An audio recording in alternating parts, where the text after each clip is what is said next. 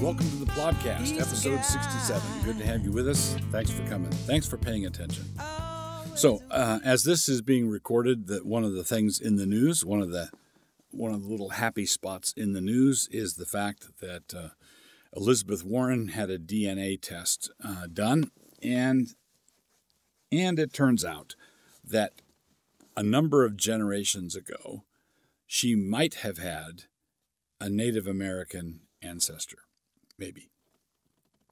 And this gives us something like, I think it's 1/1024th part Cherokee or Indian or whatever. So what this, there are multiple layers to this, and all of them make this a happy little talking point. The first is that it would be hard in these are days of identity politics. In this time of where you have multiple groups who have indulged the fellowship of the grievance, and they have given themselves over to identity politics and intersectionality and lesbian, Native American, African American, transgender, one oppressed class after another. In this vortex, in this pandemonium of identity politics, one of the front runners on the Democratic side is Elizabeth Warren. And Elizabeth Warren is about as white can get. I mean, she's white. She is whiter than white. Her ideas are white. Her political philosophy is white. And yet, that white philosophy has to disparage, downplay background being white. So you've got one of the whitest candidates you've ever had in a long time, white and blonde, and taught at Harvard, and all of this, and yet she got her job, she got her gig at Harvard by claiming to be Native American, by claiming that identity, and she was listed as Native American faculty member. And she, back in the day, contributed to a cookbook. And the name of the cookbook was Pow Wow Chow. So Pow Wow Chow.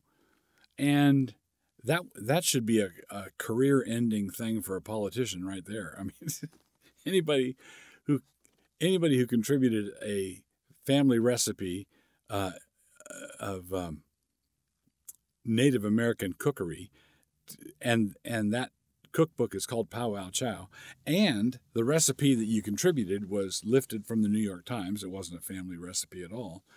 That should be all over. It should be all over for you, but it's not all over for Elizabeth Warren. But that leads us to the second thing. A bunch of people are covering for her and saying, "See, this distant ancestor shows that she did have Native American ancestry." Yes, but below the national average for all white people. And so what's the next level? What's the next layer of problem?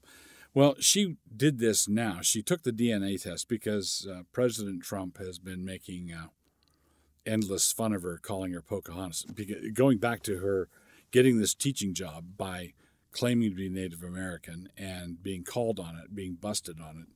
And the president has been mocking her over and over again by calling her Pocahontas. And then the other name is Focahontas. And so he keeps doing that. And so she wants to run. She wants to get into the race for the next presidential. And so she thought, I'll take this DNA test and I will put this whole thing behind me. I'll have something that I can brazen out. I'll have some sort of... there may be a little tempest in a teapot for a while, but then I'll just ride it out, and then it'll be all over. But the explosion of laughter at the results, and the derision that this has been subjected to, indicates that she's not going to be able to lean into it. She's not going to be able to embrace any kind of Indian heritage, and she is not going to be able to go on being herself, because, I mean, that's just Wonder Bread right there. All right, so I think this is it's still very early. There are all sorts of things that can happen, and I'm not writing Elizabeth Warren out. I'm just saying that America likes to elect very, very white people, and so she still has a chance.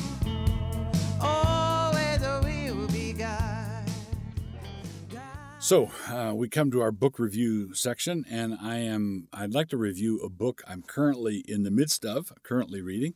Haven't completed it yet. I might have more to say after I've completed it, but I'm kind of whizzed up about it now, just the portion that I've read thus far. The book is by George Gilder, and it's called Life After Google. George Gilder, Life After Google. Now, I'm a big fan of Gilder's. I've read him, read his books for years and years. The first big one was Wealth and Poverty back in the 80s during the Reagan era. Wealth and Poverty, he also has, he's just a good writer.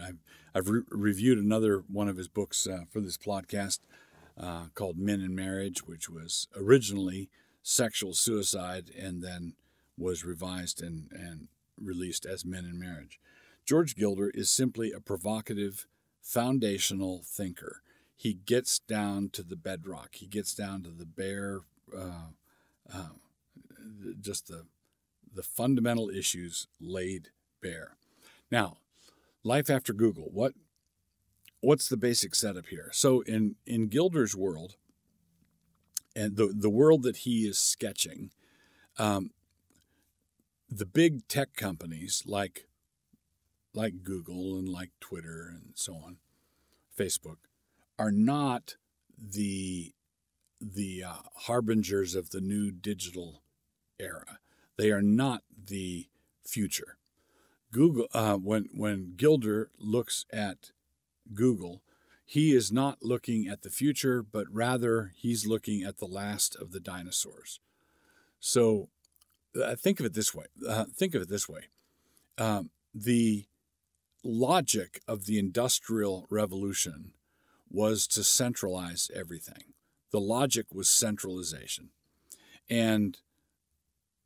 And so you built your manufacturing plants in Manchester, England, for example, in the Industrial Revolution, and people flocked to the city to get a job, and they lived around the factory and then went into the factory and worked there. And so you had massive urbanization, massive industrialization because of that centralizing impulse. Well, Google is a centralizing company, and there's an optical illusion here because to the user, it appears to be a decentralizing thing. So it appears that way because you can have your mobile device, and you can have your phone, you can have your iPad, you can have your laptop, you can go anywhere, you can hop onto somebody else's computer and get into your Gmail account from anywhere. You are sort of cut loose, and you think, oh, look at me, I'm free. I'm radically decentralized. Well, that's like having all the cars in North America manufactured in Detroit, and you thinking that this is decentralizing because you can drive your car anywhere. Well, yeah, but all the cars are manufactured in Detroit. Where are Google's servers? Where is this cloud that everybody talks about? You need to remember that the cloud is simply an inaccurate way of referring to somebody else's computer. Where's your information? It's in the cloud. That means it's on somebody else's server and somebody else's data bank. It's somewhere else. It's not under your control. And so Google, they've got this huge operation out in the Dalles in Oregon, and all of this information is centralized. Accumulated. It's just this huge slag heap of data. So when you have that kind of centralization, what do you have? Well, you have vulnerability. Vulnerability is where hackers can get in and why, look, 50 million profiles, 50 million personal accounts with personal information, all in one place. Now, what Gilder is arguing is that that there is something, there's a sleight of hand being performed here, and people are starting to catch on. And Gilder is saying when they fully catch on, it's going to be not all over. It's not like he thinks that Google is going to disappear off the face of the earth, but it's not going to be the giant that it is now. He quotes Tim Cook of Apple, who said something very apropos in this regard, and that is, if all the stuff you're getting from your company is free, like Gmail is free, and the browser, the Google Images is free, all of these things are free. If it's free, then Tim Cook said, you're the product. So the reason you're getting all these products for free is not because Google is giving away free stuff. They are giving you free stuff, but they are selling your information to advertisers. You and your information are the product. So you are being bought and sold. Now, in response to this, Gilder says that the future is the future of the internet is going to be a security first future. Security in the first instance, and security that is controlled by you, not by the company. And again, there's an optical illusion that you control your security, because you have to come up with your own password and stuff. Yeah, that means that you can control your security. You can control certain files or programs from your roommate. You can secure your information from someone who lives with you and who might come look at the computer. But the fact that you have passwords that Google knows and can change, and the fact that you have, I mean, Google can share, they can have that information of all of yours stolen from them, or they could hand it over to the government, or they could, and they don't need to come to you to find out, to get your password to do it. What Gilder is arguing is that he is saying the blockchain economy is the future, and this is of course known to people through cryptocurrency, Bitcoin, and that sort of thing. But if you have a security first approach, crypto code can be written in such a way as to put the user, the individual user, in control of his security. And it's not going to be up to Facebook. It couldn't be stolen from Facebook. It can't be taken from Google. It can't be taken from Twitter and so on, because they don't have it. Life After Google, he anticipates a major decline in the power and influence of the big tech companies. They're not going to conquer the world. They're not going to live forever. They're not going to rule all things. I commend it to you. Gilder is always good. Life After Google. God don't never change. He's God. So we've come in episode 67 of the Plodcast to our hamartiology section, and we're going to consider today the verb amelio.